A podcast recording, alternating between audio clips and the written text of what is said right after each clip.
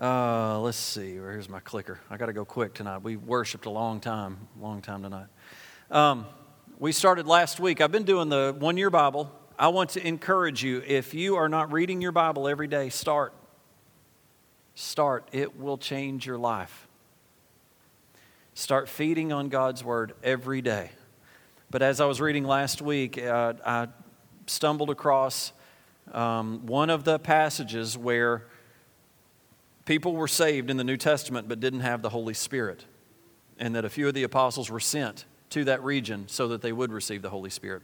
And I felt the Lord just tell me, hey, you've taught this twice in the eight years that you've been pastoring, it's time to teach it again. You know, it's like forgiveness. We can never stop teaching on forgiveness. Um, we can never stop teaching on the cross and the blood of Jesus. Um, we can never stop teaching on salvation and how to receive. We can't stop teaching on grace. We have to teach the gospel of Jesus Christ. And Jesus said, I am, I'm about to leave, but when I leave, I'm sending you another. I'm sending you the Holy Spirit. And I'm, I, I, it is my desire over the next five or six weeks to build a case. Maybe it won't take me quite that long. To build a case to show you that the baptism in the Holy Spirit is a second experience. You didn't get it all when you were saved. How many of you know your life wasn't all set when you walked to the altar and gave your heart to Jesus? We were a baby. We just started. Tell a baby, okay, you've just been born, you're all set, now go do your thing. They can't. They need help, they need nourishment, they need care. Same thing when I got saved, I needed care. But I want you to know have you ever heard the statement, I thought I received the Holy Spirit when I, was, when I became a Christian? And I have heard that. And you know what? There is truth to that. There's a spirit, since it's a spiritual law that we receive God in terms of our asking. Do you know that we receive Christ by asking? Matthew 7, 7 and 8 talks about us asking. It must be obvious that if people don't know there's an empowering of God beyond conversion, they won't ask for it. If you don't know it's available, we won't ask. And God's walk, when we, ha- when we receive Christ, we have to ask. Ask and you will receive. If you will just believe, all those that call upon the name of the Lord will be saved. What has to happen? There has to be an action out of your mouth. Amen? All right. The initial task is that we've got to learn that we have to ask for the Holy Spirit. Do you remember in Luke where it talks about would a dad being evil give a son a stone or a, a serpent? How much more will our Father in heaven give the Holy Spirit to those who ask? To those who ask. So, do we have to ask? Yes, we have to ask. 1 Corinthians chapter 12 verse 3. This is this is where I want to tell you that we have to have the Holy Spirit to receive Christ. No one can say that Jesus is Lord except by the Holy Spirit. Yes, you did have a measure of the Holy Spirit when you became saved. The Holy Spirit is present in conversion to introduce the unbeliever to Jesus Christ, our Savior. But we are not talking about the introductory ministry of the Holy Spirit to the unbeliever. We are talking about the equipping of the believer. We're talking about the next step to the believer, the empowering ministry of the Holy Spirit for the believers. An experience where he told the disciples who already knew him as Savior in Acts 1 8, but you shall receive power when you receive the, when the Holy Spirit has come upon you. These are to those who are already following Christ. But Christ hasn't left yet. You will receive power when the Holy Spirit has come upon you. Scripture gives, gives us a very clear distinction between the two experiences, especially in the book of Acts. And the book of Acts is the book that records the life and the activities of the first Christians. And it's really some of the only narratives that we have of the early church. The Gospels are the stories of the life of Jesus, the epistles are the teaching letters dealing with the problems and difficulties in Christian life. interpreting and explaining the provisions and promises of God to the members of the body of Christ. But Acts is the only, eh, the book of Acts records the actual life and experience of the church in the New Testament age. That's why we need to look at the book of Acts to see do we look like the church that is in the New Testament? Uh, we had a tongue and interpretation. You go and say, okay, does that look like the early church in the New Testament? Yes. In fact, it was happening so much that Paul had to go and tone it down a little bit. You're, you're, you're going a little bit overboard. Now, the church has gone just the opposite. We've removed it all. We don't do it all anymore. This week, as I was reading my one year, I'm, I'm, I'm going to just tell you how OCD I am. I'm already in August. I'm in the middle of August reading, reading. But, and I can't, I, I think every now and then I'm just going to stop and let myself catch up, and then I can't. My, I just, I have issues. But I was reading today about how we are to desire the power and the move of the Holy Spirit, especially prophecy. There should be prophecy in the church. There should be prophecy by the church out in the streets. Once you know, I had a situation today where someone called and said, you know, there was a prophecy given and I had some questions about it. Great. Let's talk about it. I didn't even know it had happened. Somebody prophesied in our church over somebody, and there were some questions. Good. What was it? Oh, it gets me excited. That was going on at the well at our college ministry. Hallelujah. Maybe I want to show up over there. Where are you moving, God? I'm going to go over there, get close to them. Have you ever been by somebody that the Lord is all over them in worship? And if you'll get a little close to them, it'll get on to you too? I love that. If, uh, if, if, Elizabeth, if, if, I'm ever down there worshiping with her and all of a sudden I catch her on her knees or she's, she's starting to dance and I'm like, I, I'm, I'm oblivious. I don't have a clue what's going on. What, what I do is I, I got to be careful because she'll hit me, but I got I, I move, I move over nearer. What is she saying? And all of a sudden I start getting stirred up. Yeah, the spirit that's in her is getting on to me. Yeah. Find somebody that's worshiping, go get next to them. You know, like in school, you sit next to the smart people. Not saying cheat off of them because they know what they're doing. I'm going to sit next to you. Maybe, maybe your smartness will get off on me. Maybe not, but I'm going to sure try. You shall receive the Holy you shall receive power when the Holy Spirit has come upon you. We're going to look at five passages. I doubt I can even get to them tonight. Describing the outpouring of the Spirit in what we're going to call the baptism in the Holy Spirit, five instances in Scripture where it was a separate event. Everybody say separate event. Separate. It is separate. And it is straight from Scripture. You don't have to take my opinion. Take, amen, thank you, I guess. Take Scripture. You know, as we were talking about this prophecy that came in the last few days at the well, one of the questions asked was, does it line up with the word? That is always the question you ask. Because if it doesn't, it's off. It, God's word will always, God's manifest word will always line up with his word. Always. God's word, God's manifest Rhema word will never contradict his written word. If it does, there's something off. God gave us His Word so that we can say, so that we can measure what's coming into our ears. That's why you need to be in the Bible every day.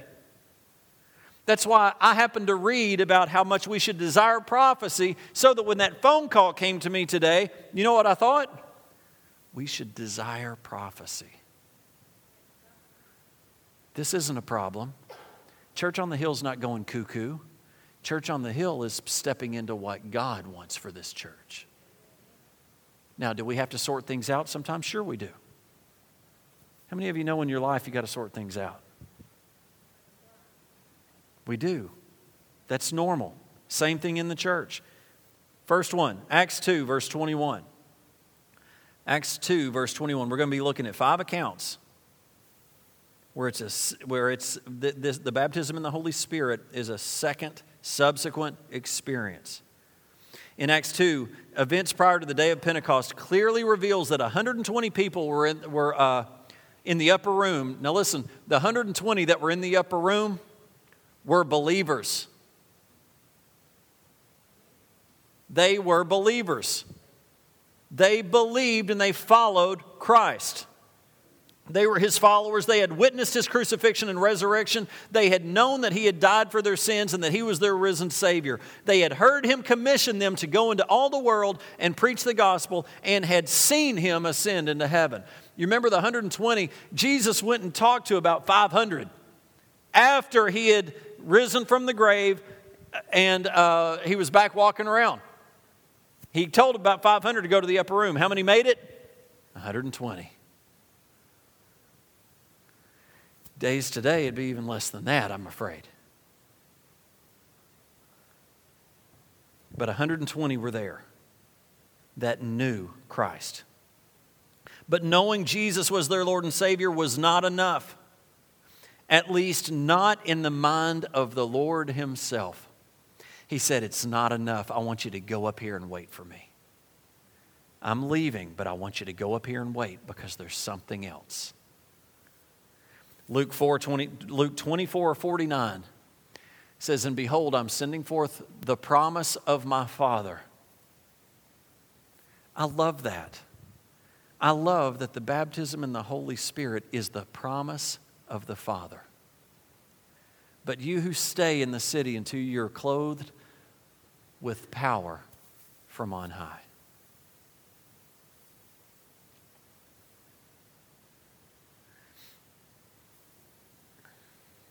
I want you to know that the baptism in the Holy Spirit is not required for salvation. It is required for victorious Christian living. It is required for effective spiritual warfare. The Holy Spirit is our teacher. Do you know when it says, I'm leaving, but I'm sending you another? And I've told you this, if you've sat under my teaching at all for, for any length of period of time, you know what that word another means. Do you remember what it means? I'm sending another. One just like the same. Meaning, I'm sending you one just like me. Except I believe Jesus was saying, because I can't be everywhere. I am a man. Jesus Christ was a man. But he is sending forth the Holy Spirit so that the Holy Spirit can fill everyone.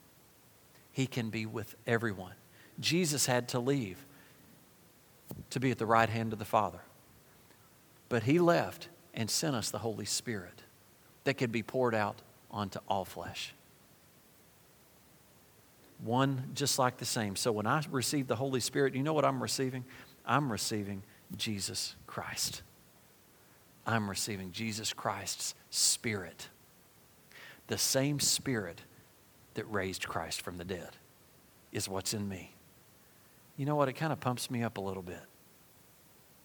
It actually makes me think I could get through something. Sometimes I forget. How many of you today forgot you could get through what you're going through? Now I want you to remember you've got the Holy Spirit in you.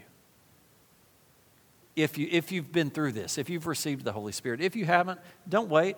If you, if you trust God, go ahead and ask for it now. Don't wait until the end of my, end of the, end of the, my series. Don't wait. It'd be like I'm going to teach for eight weeks on salvation, and I'm not going to offer you Christ until the end. Don't wait. Go ahead and take it now. I'm going to offer it to you now. In fact, at the end of my sermon, if you want to come up and receive the baptism in the Holy Spirit, I'll pray for you tonight. Every night from here on out. This altar is always an altar that, is, that will make the baptism in the Holy Spirit available. Sunday mornings, Wednesday nights, anytime I'm here. I believe anytime my deacons are here, anytime my wife or my staff are here. It's a place that you can receive Christ. It's a place that you can receive prayer for healing. It's a place that you can receive the baptism in the Holy Spirit. Okay, kind of got off track there. I didn't, I didn't, but I did. All right.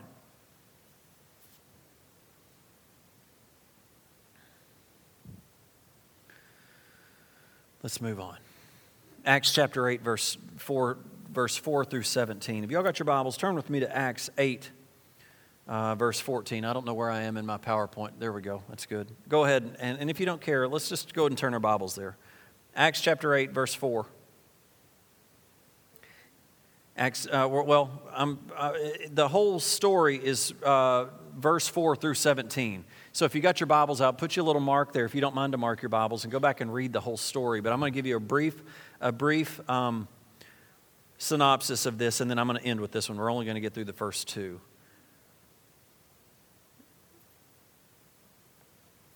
Mm. Remember, the first one was Pentecost. The 120 were in the upper room, they were believers, and they received the Holy Spirit. I didn't read that one. It's Acts chapter 2, verse 1 through 21. Um, they all began speaking in tongues. They thought they were drunk. Go read it. I'm not going to go into that one tonight. Acts chapter 8. Second of five accounts, baptism in the Holy Spirit is the eighth chapter of Acts. This is Philip, one of the first deacons ordained in the church, goes to the Samaritan city and he begins to preach the gospel. A great revival breaks out. Miracles accompany the preaching of God's word. It's a revival of signs and uh, wonders in which signs and wonders put the divine stamp of the authority and the approval of the gospel message. People turn from paganism to Jesus Christ, from sin to salvation, from darkness to light. New converts are baptized in water in the name of the Lord Jesus, thus becoming full fledged Christians in the body of Christ. Yet, word gets back to the apostles in Jerusalem about the Samaritan revival, and we find them responding not in terms of what's happening in Samaria, but what's not happening. In the thinking of the apostles, there is a vital missing element in the miracle working revival Philip has underway. And they are so concerned that they send Peter and John down to the Samaritan city to take care of that omission. And what was missing was the baptism in the Holy Spirit. It says that when the apostles in Jerusalem heard that Samaria had accepted the word of God, I think I even talked about, I think this was our scripture from last week um, from the one year Bible. Peter, uh, they sent Peter and John to them. When they arrived, they prayed for them that they might receive the Holy Spirit because the Holy Spirit had not yet come upon any of them. They had simply been baptized in the name of the Lord Jesus. Now, I just want to say that should be enough to know there is a second experience. We shouldn't have to do the other three, but we're going to. We have four gospels to help confirm Jesus Christ, the life of Jesus Christ. That's why we have Matthew, Mark, Luke, and John. We have four different approaches, four different men, their take on what happened. We're going to have five stories, not stories, five accounts from Acts from the early church of Christians receiving John's baptism of water baptism, but not receiving Christ's baptism, which is the baptism in the Holy Spirit. Okay, can we all see this? You're with me? We see clearly. Again, the, the, baptism in the Holy Spirit is an experience that introduces the Christian, the Christian into the supernatural realm of Christian life. And I believe the scriptural account in the Samaritan revival bears this out. Philip has this great revival going on, people being saved, and the apostles are saying, wait a minute, we're missing one step. Go down there and help fulfill the rest of this. That's how important it is that they would be full of the Holy Ghost. Let's do one more. Acts 9 reveals how Saul, who became Paul, was converted on the road to Damascus when he was struck down by a blinding light from heaven.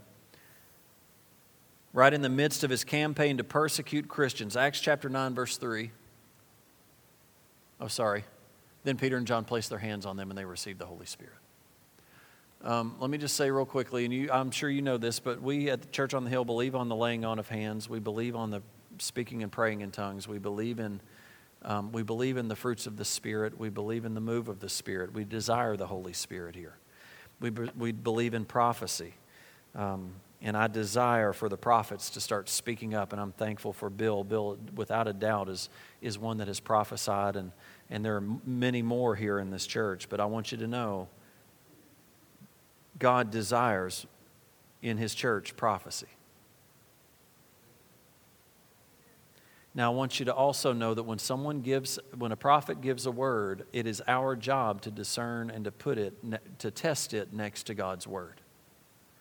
And if you're filled with the Spirit, to test it against, not against, with the Spirit of God. The Spirit of God will attest to it, His Word will attest to it. We don't just allow someone to have the microphone and say anything they want and us just believe anything that is said. That is not your role as a Christian. Your role as a Christian is to test, test all things and hang on to that which is good. That even goes for what I'm saying to you. Your pastor does not just have this, this uh, voice that speaks right into your soul and into your heart that you just don't, that you let go unfiltered. No, everything goes filtered by His Spirit and by His Word. Always. Be careful what you're listening to. Be careful what you're believing. Why are you believing it? Does it line up with His Spirit and His Word? All right? Saul, Acts chapter 9, verse 3. As he journeyed, he came near Damascus, and suddenly a light shone around him from heaven. Then he fell to the ground and heard the voice say to him, Saul, Saul, why are you persecuting me? And he said, Who are you, Lord? Then, he, then the Lord said, I am Jesus, whom you are persecuting. Paul met Jesus on the road to Damascus in a dramatic way. And even though he was soundly converted in that experience, he was not equipped for ministry.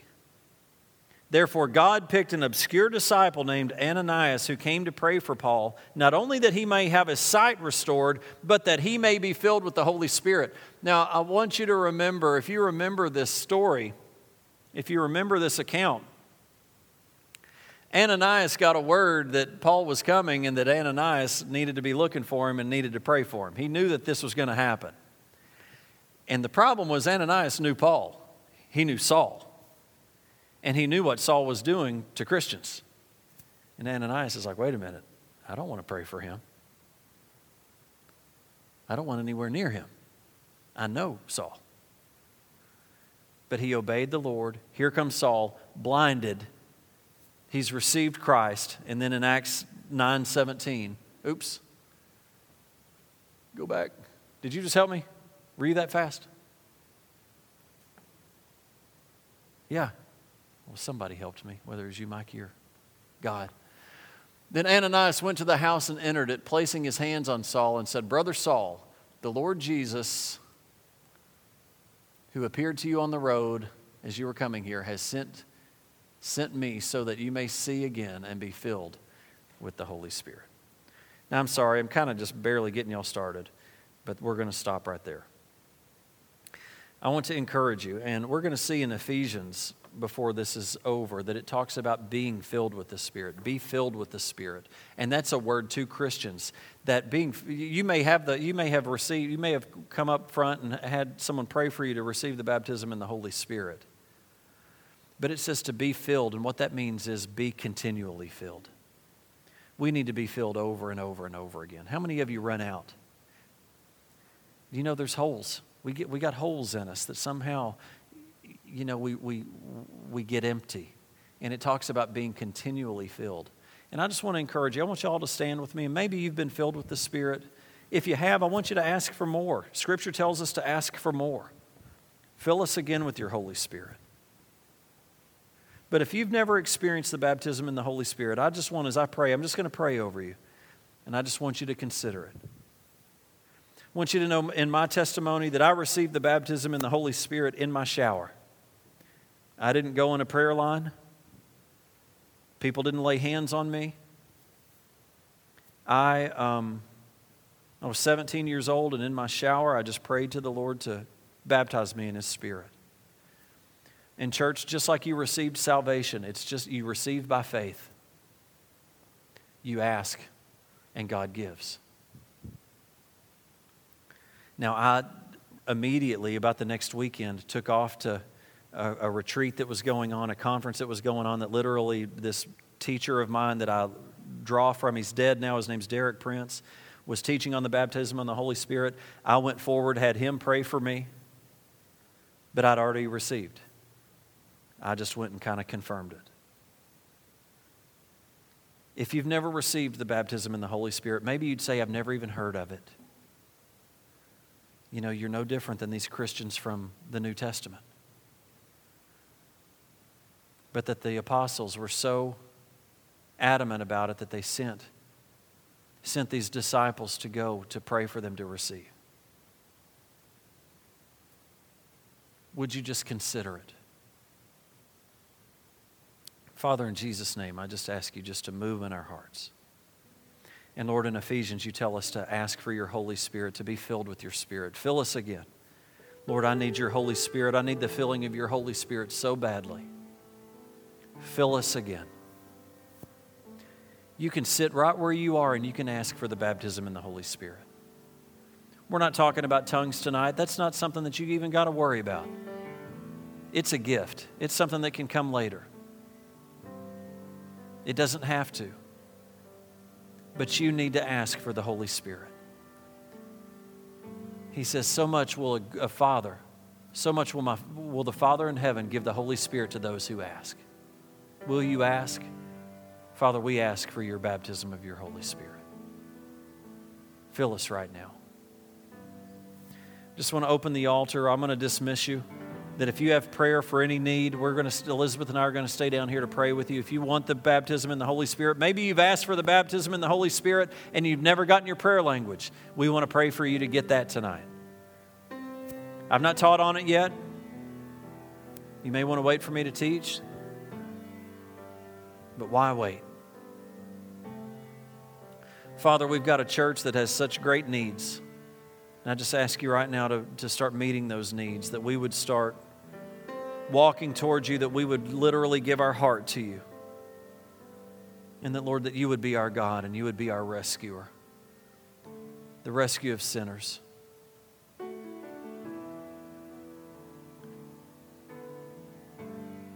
You are our ransom.